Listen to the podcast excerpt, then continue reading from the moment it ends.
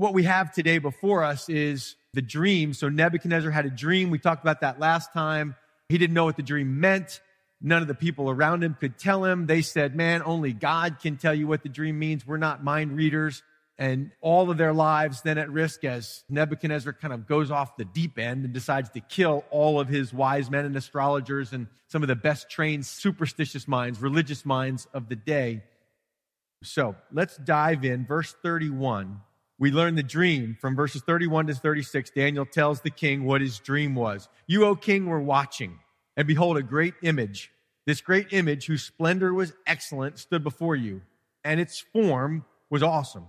This image's head was of fine gold, its chest and arms of silver, its belly and thighs of bronze, its legs of iron, its feet partly of iron and partly of clay you watched while a stone was cut out without hands, which struck the image on its feet of iron and clay and broke them in pieces. Then the iron, the clay, the bronze, the silver, and the gold were crushed together and became like chaff from the summer threshing floors. The wind carried them away so that no trace of them was found. And the stone that struck the image became a great mountain and filled the whole earth. This is the dream. Now we will tell the interpretation of it before the king. So up to verse 36 is sort of transitional, but 31 to 35, Daniel just lays out, here's the dream. Again, remember the purpose of the dream was so that Nebuchadnezzar would know what was in his own heart, know his own thoughts. So God knew exactly how to speak to Nebuchadnezzar in a language, in a picture. Pictures are powerful, aren't they? So in the dream, he doesn't give him a sermon in his dream, he gives him a picture. And I don't know about you, but for me, I'm not a really good abstract thinker. I'm a concrete thinker. Like I need things to be clear for me. And pictures are wonderful. So God gives Nebuchadnezzar in his dream a picture. And it's a picture of what? Did you catch the dream? It's a picture of an image, an idol, a statue. The city of Babylon, one ancient inscription reads, the city of Babylon had altogether 53 temples of chief gods 55 chapels of Marduk, one of the chief deities, 300 chapels of earthly deities, 600 for the heavenly deities, 180 altars for the goddess Ishtar, 180 for the gods Nergal and Adad, and 12 other altars for different gods. Babylon was a city filled with idolatry and all the accompanying shrines and temples and statues. And Nebuchadnezzar was an avid builder, was a very compulsive builder, and has built statues of gold, pure gold. So God knows what he's doing when he speaks to Nebuchadnezzar using a statue. Now, what's the overall impression of the statue? What's the overall impression of the dream? What are the words used? Great.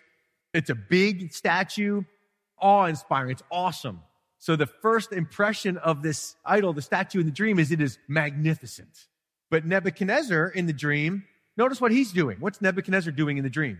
Is he building the statue? He's watching.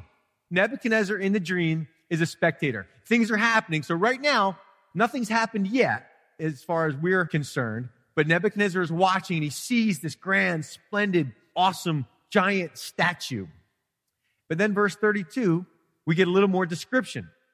The image's head was of fine gold the chest and arms of silver, its belly and thighs of bronze, its legs of iron, its feet partly of iron and partly of clay. So now this description of this multi-layered, sort of stratified, transitioning metal statue all the way up until you get down to the feet.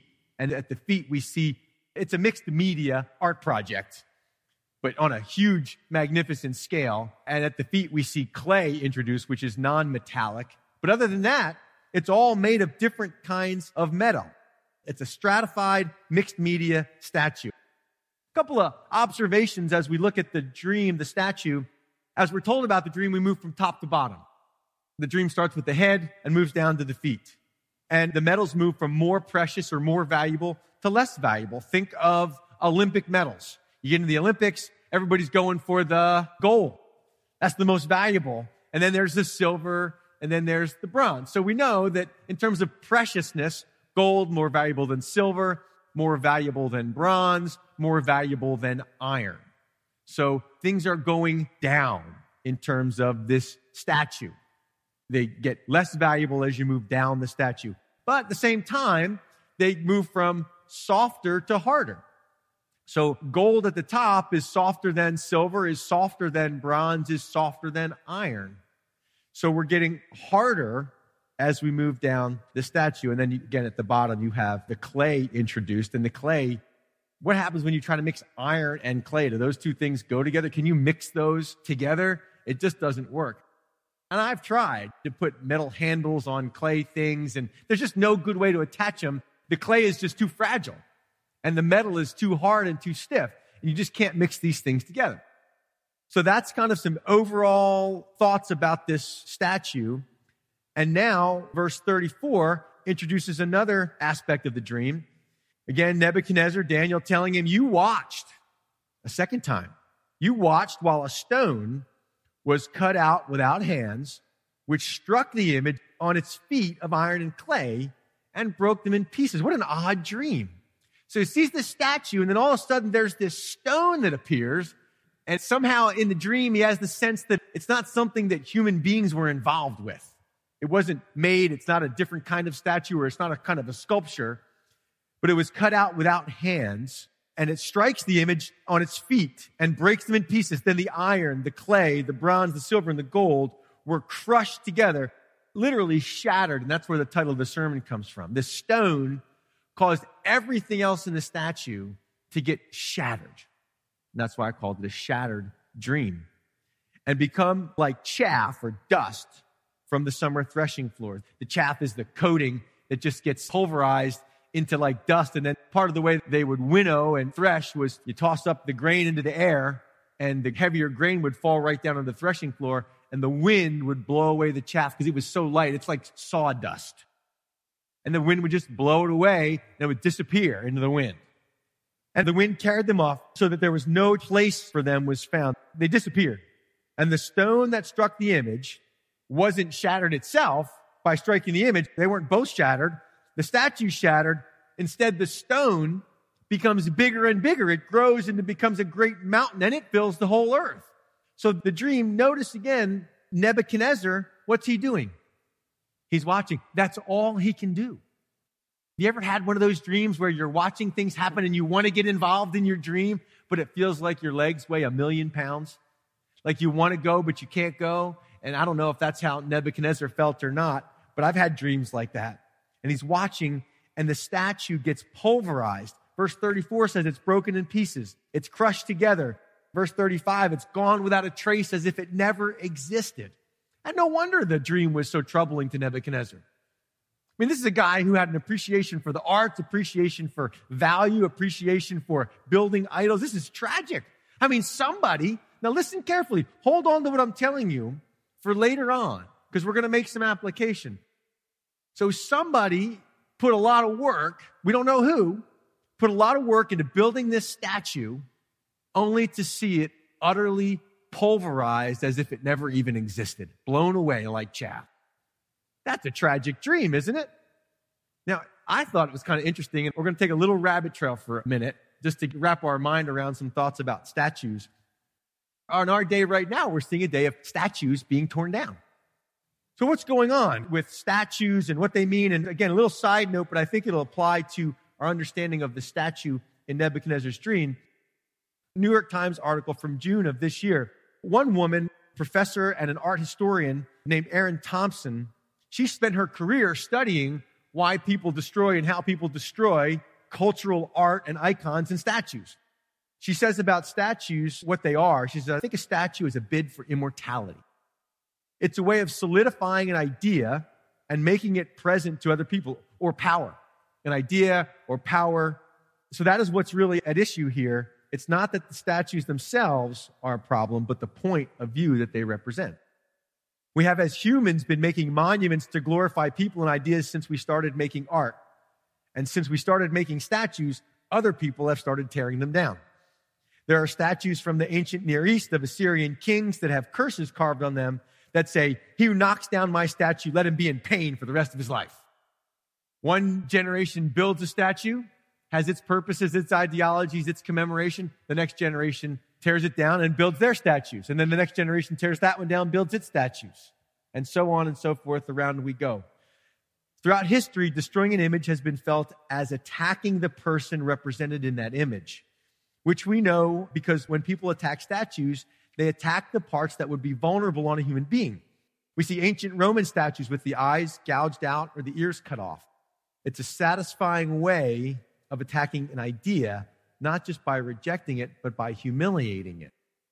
And why I quote that to you, what I find interesting about what we just read and talked about, this defaming, humiliating, tearing down statues, what we don't see in Nebuchadnezzar's dream is we don't see an outside force coming in, an outside group coming in to tear the statue down. We see a stone coming out of the heavens.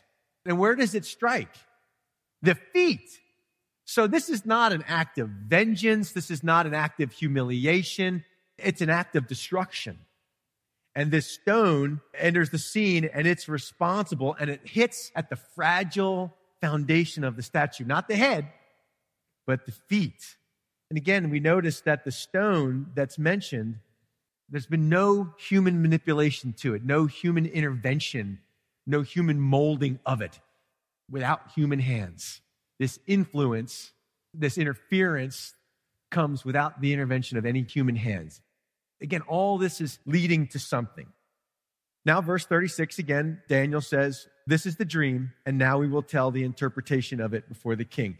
And I can imagine at this point, Nebuchadnezzar, he's got to be just stunned that this guy, this Jewish guy, has just told him, we're not talking some generality. Well, you saw a statue. Even that would be remarkable, right? Even if he knew that Nebuchadnezzar had seen a statue in general, but so specific to Nebuchadnezzar's dream. And I can only imagine the farther Daniel explained, the more Nebuchadnezzar was just on the edge of his seat. His jaw, pick his jaw up off the ground because he's going, I can't believe that you just told me exactly, precisely what my dream was.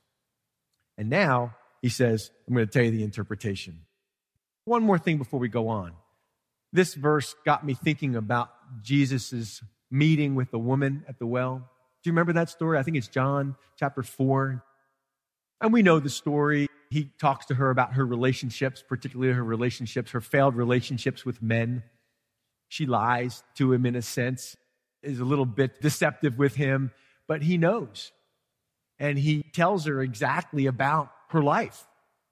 And she's a little unnerved by that. She wants to change the subject, and he talks to her about water that she could have and never thirst again. And she becomes an evangelist. And do you know what she says to people?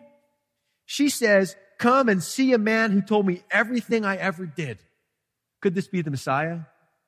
I don't know about you, but one of the things that keeps me coming back, you know, we all have those days where we go, you know, is God really there? Maybe I'm just deceived. Maybe it's not real. And I come back so much to the Word of God, to the Bible. No one has ever explained me to me like God has explained me to me. No one's ever been able to accurately explain with such detail how human beings think or respond or what they really want, what the real true desires are. I mean, the whole gamut. You read the Bible and you go, whoever wrote this book tells me everything about humanity. And it makes sense. It's logical. And it's true. You go, wow, that's exactly how it seems to work. So I come back all the time. Come, come to church. Let me tell you about a God. He'll tell you everything about yourself give you the answers to questions you didn't even know you had. Fascinating. That must be how Nebuchadnezzar is feeling. Verses 37 through 45 entail the interpretation. So here's what we're going to do. When I say it's a crash course in history, right now we don't know what the dream means. We're going to get that now. But we do know that there's a big stone that crashes into the idol. Like I said, it's a crash course in history. I'm going to read it, then we'll go through on a superficial level what all of this means, and we'll wrap it up with some application. Are you with me? Verse 37 says, You, O king, are a king of kings. For the God of heaven has given you a kingdom, power, strength, and glory. And wherever the children of men dwell, or the beasts of the field and the birds of the heaven, he has given them into your hand. and has made you ruler over them all. You are this head of gold. But after you shall arise another kingdom inferior to yours. Then another, a third kingdom of bronze, which shall rule over all the earth. And the fourth kingdom shall be as strong as iron, inasmuch as iron breaks in pieces and shatters everything. And like iron that crushes, that kingdom will break in pieces and crush all the others. Whereas you saw the feet and toes, partly of potter's clay and partly of iron, the kingdom shall be divided. Yet the strength of the iron shall be in it, just as you saw the iron mixed with ceramic clay. And as the toes of the feet were partly of iron and partly of clay, so the kingdom shall be partly strong and partly fragile. As you saw iron mixed with ceramic clay, they will mingle with the seed of men, but they will not adhere to one another, just as iron does not mix with clay. And in the days of these kings, the God of heaven will set up a kingdom which shall never be destroyed. And the kingdom shall not be left to other people. It shall break in pieces and consume all these kingdoms, and it shall stand forever. Inasmuch as you saw that the stone was cut out of the mountain without hands, and that it broke in pieces the iron, the bronze, the clay, the silver, and the gold, the great God has made known to the king what will come to pass after this. The dream is certain and its interpretation is sure. Now, history is not my favorite subject, so we will muddle through this together. I will try to provide enough to help you to see kind of the progression. Some of this dream, most of it for Daniel and Nebuchadnezzar were in the future. Daniel will serve under Nebuchadnezzar in the Babylonian Empire, and Daniel will last all the way into Cyrus and the Medo Persian Empire. Daniel will serve over the course of two empires. But then for them, these other empires are yet future. For us, we look back on most of it, but some of it for us still lies in the future. So recognize that as I get into this, I might say some things. You might have heard some other things. We need an interpretation for the interpretation sometimes, I think. So recognize that there are different ways of looking at this. Some of it is certain and uncontested. Other aspects of this dream especially some of the future aspects. We're still waiting to see how it works out and how it all connects. But we'll make some general notes about the dream's meaning. So now we know the statue wasn't a vision or a dream for Nebuchadnezzar to build something new. What's represented by the statue? The giant statue represents a very careful and detailed chronology of world dominating empires. And all of the self aggrandization that comes along with wanting to rule the world and all of the heart and intention behind that. So the interpretation moves from the top down, starting with present day Babylon and moves on into the future. The metals again become less valuable over time, similar to the kingdoms become uh, less consolidated over time. The value is more distributed and the metals become stronger as time goes on down into the legs. So, at a specific time in history, a kingdom not made of metal, not made of clay, a kingdom of stone enters onto the scene and crushes every other kingdom, pulverizes them, so that, as we said, no one would even know they ever existed. So we start out with verse 37 and the Babylonian kingdom. You, O king, are a king of kings. The God of heaven has given you a kingdom, power, strength, and glory. And wherever the children of men dwell, beasts of the field, birds of the heaven, he has given them into your hands and has made you ruler over them all. You are this head of gold. So the gold head represents Babylonian empire, specifically typified by the one man who was at the head of the Babylonian empire, Nebuchadnezzar himself. Under Nebuchadnezzar, who ruled, I think, for about 43 years, Babylon experienced what's called the golden age of Babylon. I mean, Nebuchadnezzar, as I said, loved to build. He was an avid builder he built temples and statues and the hanging gardens and the Ishtar gate. You can still see, I think it's in the Berlin Museum, the Ishtar gate, this gigantic gate with blue baked bricks and images of all kinds of creatures on it. So many things. The walls thick enough for four chariots to race on top, an inner wall and outer wall.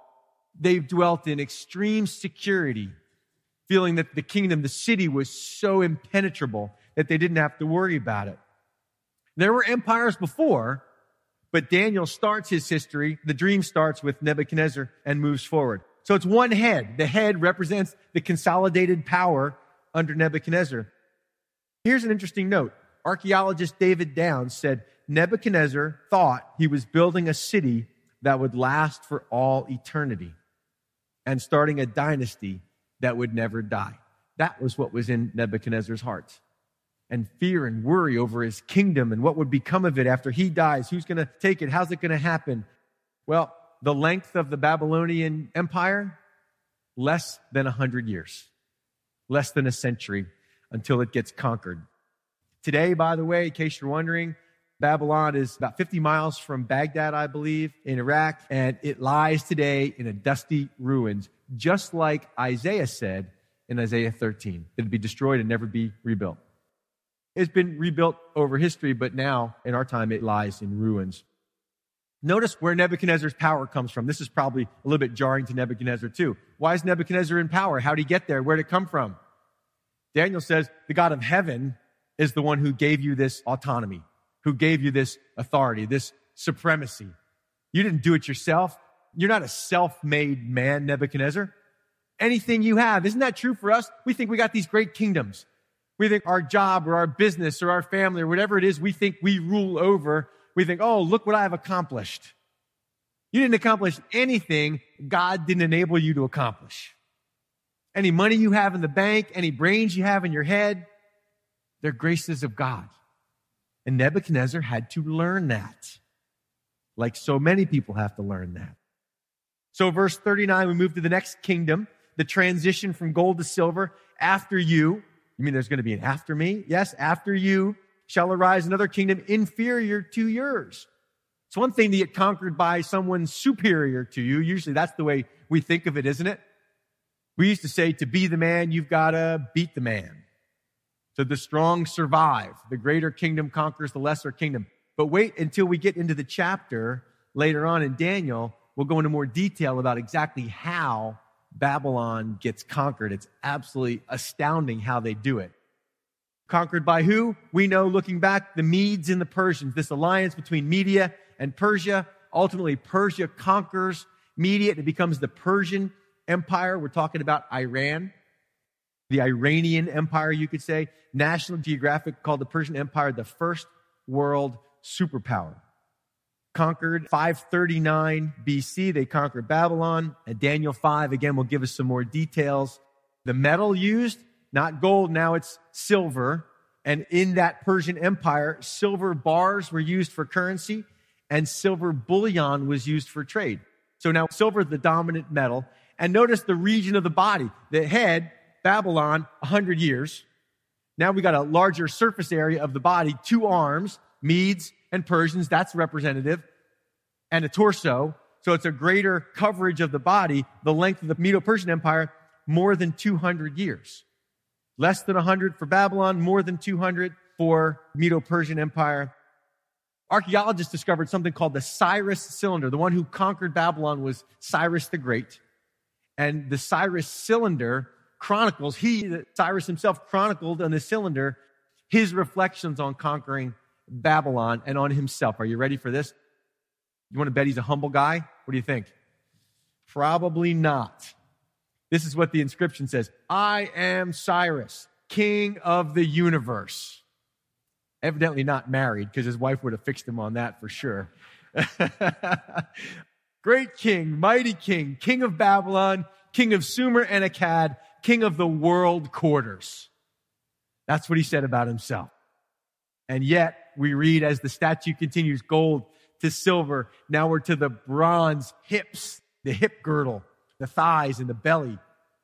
Then another, a third kingdom of bronze. Sorry to tell you, Cyrus, but uh, you're not going to last either, which shall rule over all the earth. Historically, we look back we go from Babylon to Medo Persia to what's the next kingdom? World empire. The Grecian Empire. The Persians conquered by Alexander the Great.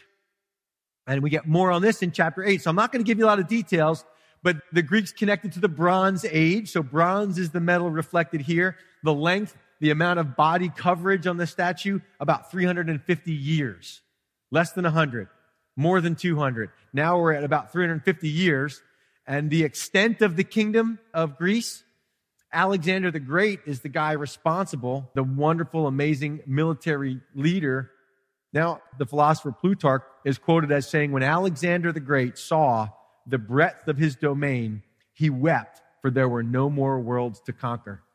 And what do you do when you feel like you're called to be a conqueror and you run out of stuff to conquer? Like that's your purpose. All of a sudden I got no more purpose. I don't know what to conquer. He dies in Babylon people still discuss as to what actually caused his death. Was he assassinated? Was his alcoholism, drunkenness, whatever it was? In his 13 years as king, and he died very young, by the way, I think in his 30s, he conquered over 2 million square miles and made Babylon his capital. It was the largest empire the world had ever seen, and he exported Greek language and Greek culture all over the world to this day, one of the most famous libraries in the world found in Egypt in a city called Alexandria. So that's how far you see city names all over the world that represent and are the remnant of the Greek culture, the Greek dominance around the world. One more interesting tidbit as Alexander the Great is making his way, conquering around the world, he shows up at nowhere else but other than Jerusalem. And as Alexander the Great shows up in Jerusalem, he comes into the temple area. The priests come out with the scroll of Daniel and they show it to him.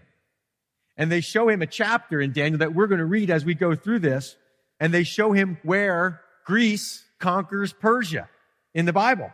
And when the book of Daniel, this is a quote from Josephus, the historian, when the book of Daniel was shown to him, Alexander, in which he had declared that one of the Greeks would destroy the empire of the Persians, he believed himself to be the one indicated. So he read, that's me. He's the one conquered the Persian Empire. So he spared Jerusalem as a result of that. So that's the Greek Empire. Now we move to the fourth kingdom, verse 40. The fourth kingdom shall be as strong as iron, inasmuch as iron breaks in pieces and shatters everything. And like iron that crushes, that kingdom will break in pieces and crush all the others. This is the Iron Empire. The Roman Empire is the one that follows the Greeks. Sometimes the Iron Age is referred to as the Roman Iron Age. Rome connected to iron in that way. The civilizations of bronze deteriorated and overtaken by the Iron Age civilizations like Rome. Daniel 11 will give us more detail on this. This is the empire into which Jesus is born, into the Roman Empire. It's Rome that's ruling at that time they start ruling from 63 BC is when Rome begins its empire. And it's in 70 AD that Jerusalem gets utterly destroyed, where Jesus talked about one stone not left upon another. Jesus weeps over Jerusalem as he looks into the future. And he says to the Jews, Oh, I've wanted to gather you under my wings like a mother hen gathers her chicks, but you would not. If only you had known that your king was coming you recognize that I'm your king. But because you're rejecting me, your city's going to be destroyed. The Pax Romana, the Roman peace, one author said is the first example of globalization. So the Romans conquered lands and then they would make the people they conquered not vassals, but citizens. They would offer citizenship. And this is one of the strengths of the Roman Empire, what helped it to grow. Rome went from a small little settlement on the Tiber River and it became a global state that lasted more than, wait a second, Babylon, less than 100. What was next? Medo-Persian, more than 200. Greek, 350. Remember, the legs are a long part of our body. This represented by these legs of iron. Over a thousand years, the Roman Empire rules. Interesting how they went from this small settlement over a thousand years, covered three continents, Europe, North Africa, the Middle East, 2.5 million square miles, and they ruled over at their height 70 million people. And again, represented by these two legs, which would represent in our historical understanding, what's the division of the Roman Empire? East and West. You've got the Western part of the Roman Empire that really ends up dissolving into what we now call Western Europe. And the Eastern leg of the Roman Empire becomes the Byzantine Empire with a capital at Constantinople. The capital of the West is Rome. Capital of the East is Istanbul or Constantinople in Turkey. So this empire divided and so strong in some senses But look at what verse 41 says. Whereas you saw the feet and toes, so you've got these iron legs of this crushing kingdom, but then it transitions into feet and toes. Doesn't say it's another kingdom, doesn't say, and then after that. So it seems that there's only four kingdoms, but this one transitions into feet and toes. How many toes you've got? You got 10 toes. So part of the way we interpret this is in Daniel chapter 7, we're going to learn about 10 horns that correspond to the 10 toes here. And go fast forward to Revelation chapter 17, we'll also read about a beast with 10 horns there. So there's other things that come into play as we interpret what exactly is being talked about here. So Nebuchadnezzar, you saw the feet and toes, partly of clay, partly of iron. The kingdom shall be divided. Again, not just divided twice, but divided into much smaller, these 10 little toes. Yet the strength of the iron shall be in it, just as you saw the iron mixed with ceramic clay. And as the toes of the feet were partly of iron and partly of clay, so the kingdom shall be partly strong and partly fragile. As you saw iron mixed with ceramic clay, they will mingle with the seed of men, but they will not adhere to one another, just as iron does not mix with clay. So we've got these feet and toes kind of highlighted here. And what in the world is that all about? And again, different people have different understandings or decisions about what is being talked about. In a sense, it does fit with Rome historically. We talked about the two legs as the Roman Empire expanded. They wouldn't just collect taxes, but they would form an alliance with the people they conquered. Ultimately, Rome suffered economically, politically, and militarily and morally. Read Romans chapter 1. There was moral collapse. The family in Rome collapsed. The family unit on which society is based collapsed. And these are some of the things that weakened, that made that empire fragile. They had a series of amateur politicians and lots of corruption. Hmm. Let's think on that one for a minute. Now, the interesting thing is, notice he says uh, in the dream that there's going to be attempts. Look at verse 43. As you saw iron mixed with ceramic clay, they will mingle with the seed of men. Seems to be talking about intermarrying among these different divisions and parts to try to get them to cement together. You know, in Europe, there was many attempts to try to intermarry this nation with that nation to try to create peace by getting our kids hitched together. And then that forms a unity with us. But the Bible says it doesn't work. Even though they tried, there's a disintegration. They just won't adhere, whether it's culturally or whether it's ideologically, just like iron and clay don't mix. So historically, there have been many attempts to reunify Europe. Napoleon tried and he failed. Hitler tried and he failed. Matter of fact, if Hitler had read the Bible, he would have known he was going to fail because he could have read this and say, well, there's going to be no successful attempt to reunify the toes. They're made of iron and clay and they just don't mix. Not going to happen. So now we live in the times of European Union. So it seems that Jesus came into the Roman Empire, and that's where he lived, and that's where he was crucified. And it's almost like there was this pause in God's historical timeline because we haven't seen this stone conquer the world. The gospel has gone out, but I would say as I look around, I don't see Jesus ruling the planet Earth. Do you? So we recognize that this final destruction of the last dominating world empire is still future. So many believe that it's some kind of revived Roman Empire, that there's been this pause, but then that'll be revived, and that will be the empire out of which comes who?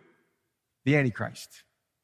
Now, the European Union, many have watched that and said, oh, see, Europe's trying to regather, and once they regather, the Antichrist is going to come. But there's lots of nations now in the European Union. It's way more than 10.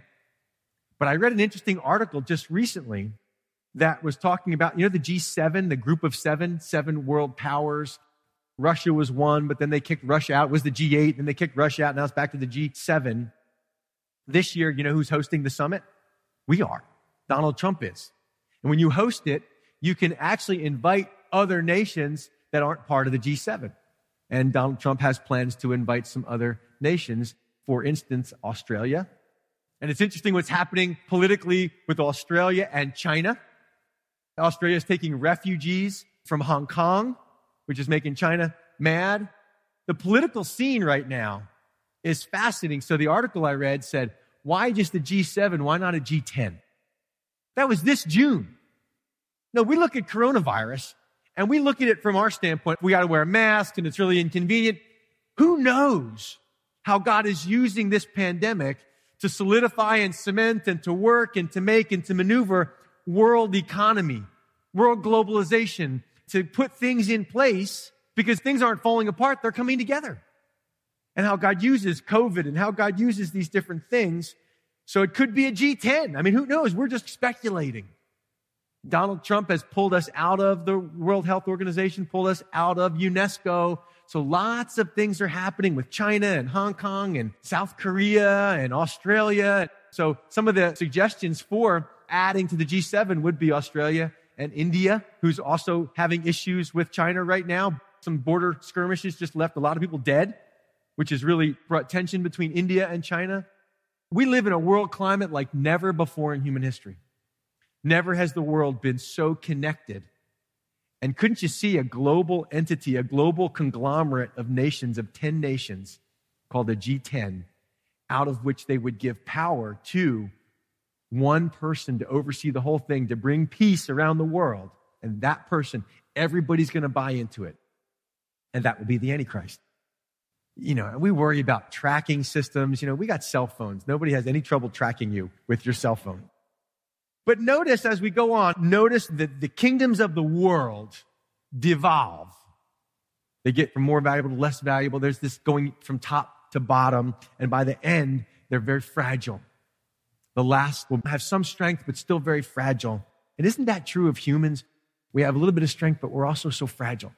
Any human government in the big picture has always and will always fail. Look at verse 44. In the days of these kings, the days of the ten toes, the God of heaven will set up a kingdom.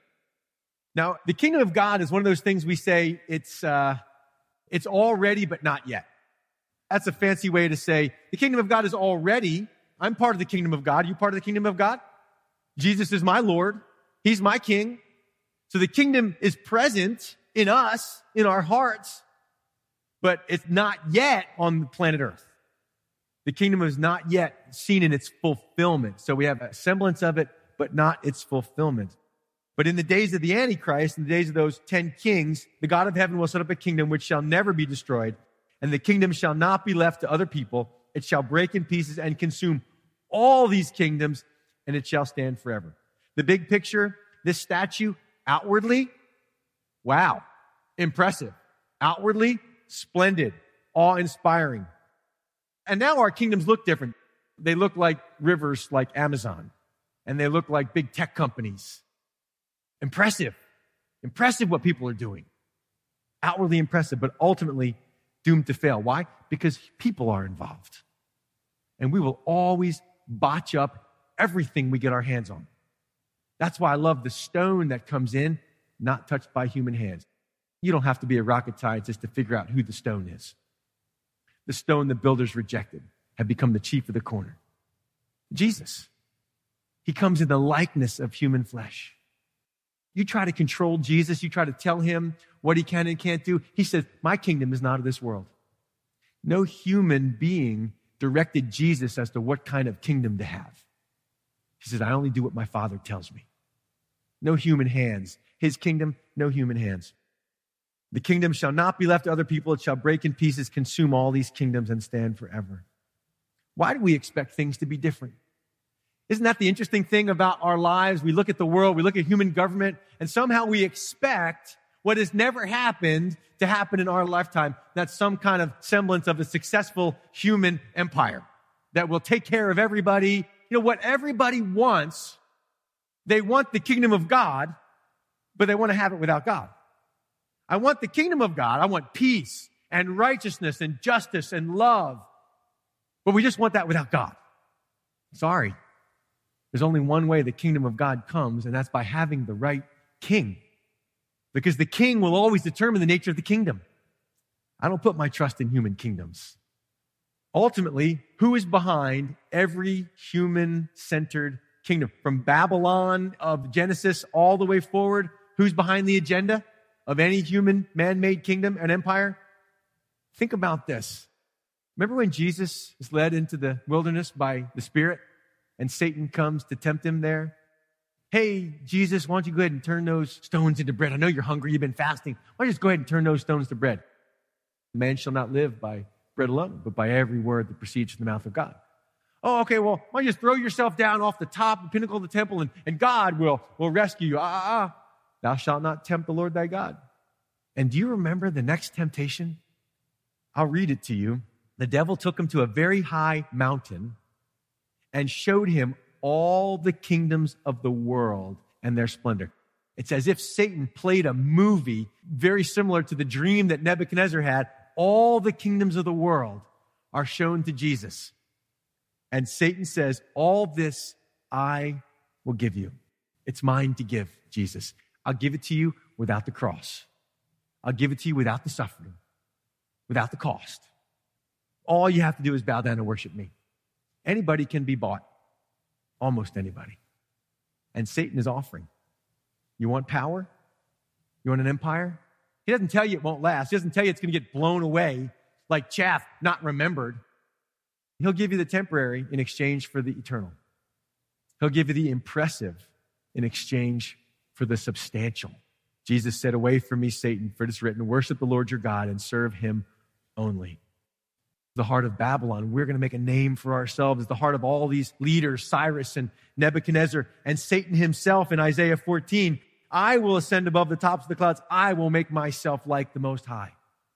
I want to ascend and be God like. I want to be my own little God. I want everybody else around to serve me. I want to create something that lasts. Do you know? Come on, church. For us in this room, what you do on planet Earth is going to be forgotten. And the people that are remembered, now their statues get torn down. So you got to decide what you're going to live for. I got a quote for you. Woodrow Wilson. I would rather fail in a cause that will ultimately succeed than succeed in a cause that will ultimately fail. You might be the one that managed to secure yourself on that ship, the most beautiful, expensive suite on that boat called the Titanic. What good is it? Because the whole thing is going down. You might be successful in the world's eyes. You can be successful in the world's eyes and an utter failure before God. Jesus, they wagged their fingers at him. They said, Oh, if you're God, get yourself down off that cross. They mocked him. They teased him. To the world, he was a failure. To his family, he was a lunatic. His disciples left him. But to God, to his father, this is my beloved son in whom I am well pleased. You can't serve two masters. You can't serve successfully in two kingdoms. You got to pick one. And Jesus was all about the kingdom of heaven. Outside of the Gospel of John, in the Synoptic Gospels, Matthew, Mark, and Luke, Jesus talked about his Father's kingdom way more than he talked about love. If I had said to you, what Jesus talk about most? Most people say love. In John, yes. In the Synoptic Gospels, way more about the kingdom. Here's a quick list. From the time Jesus began to preach and to say, repent for the kingdom of heaven is at hand. That's Matthew 4. Matthew 6, he taught his disciples to pray, thy kingdom come. Matthew 6, 33, seek ye first the kingdom of God and his righteousness, and all these things shall be added to you. At the Last Supper, Jesus looked at his disciples and he said, I will not drink henceforth the fruit of this vine until that day when I drink it new with you in my Father's kingdom. See, we see the reality of human kingdoms and we see in these passages the comparison to God's kingdom. Did you notice what he said about this kingdom that God is going to set up? In that day, God is going to set up a kingdom. It's indestructible, won't be destroyed. It's stable, not left to another. It's superior, destroys all the others. Why? Because they're all in one fell swoop, because they're all connected to Satan. When one goes, they all go. And it's final. Verse 45 says, Inasmuch as you saw that the stone was cut out of the mountain without hands, and that it broke in pieces the iron, the bronze, the clay, the silver, the gold, the whole system, it broke everything. The great God has made known to the king what will come to pass after this. And knowing is important. You need to know in the time we live in, the uncertainty, the difficulty, the violence, the disruption, the disorganization, the disarray of the times we live in, Daniel says The dream is certain and its interpretation is sure. When you hear from God, you know that what you've understood and what you've learned is certain and sure. Most of the things that I hear for every article I read about this side, there's seven articles about that side. Then I read an article about that side. As anybody else, sometimes I go, I don't know what to believe anymore. Who do you trust? You trust this news or that news? As if anyone is unbiased. So I just get frustrated and I go, thank God I have a Bible. Turn off the news for a little bit and read your Bible. Let your heart be enraptured by the splendid kingdom that will last forever. And being faithful, look, God says, here's the thing I want. I've got a kingdom and I've given you some things to take care of for me till I come back. Just be faithful with that. Instead of shouting at the darkness, let's be the light. 46 and 47, the king's reaction. King Nebuchadnezzar did what everybody should do when they're confronted by the true and living God who knows the secrets of men's hearts, who knows their thoughts. He fell on his face, prostrate before Daniel, and commanded that they should present an offering and incense to Daniel. The king answered Daniel and said, Truly, your God is the God of gods, the Lord of kings, and a revealer of secrets, since you could reveal this secret. Nebuchadnezzar's shattered dream has led him to a whole new worship. All of his gods have left him nowhere. They couldn't even tell him what he was thinking. What gods are those? Empty. Now, Nebuchadnezzar has found the true and living God. The reward for Daniel, verses 48 and 49, the king promoted Daniel and gave him many great gifts. It's not why Daniel did it. And he made him ruler over the whole province of Babylon, the chief administrator over all the wise men of Babylon. Also, Daniel petitioned the king. He set Shadrach, Meshach, and Abednego over the affairs of the province of Babylon, but Daniel sat in the gate of the king.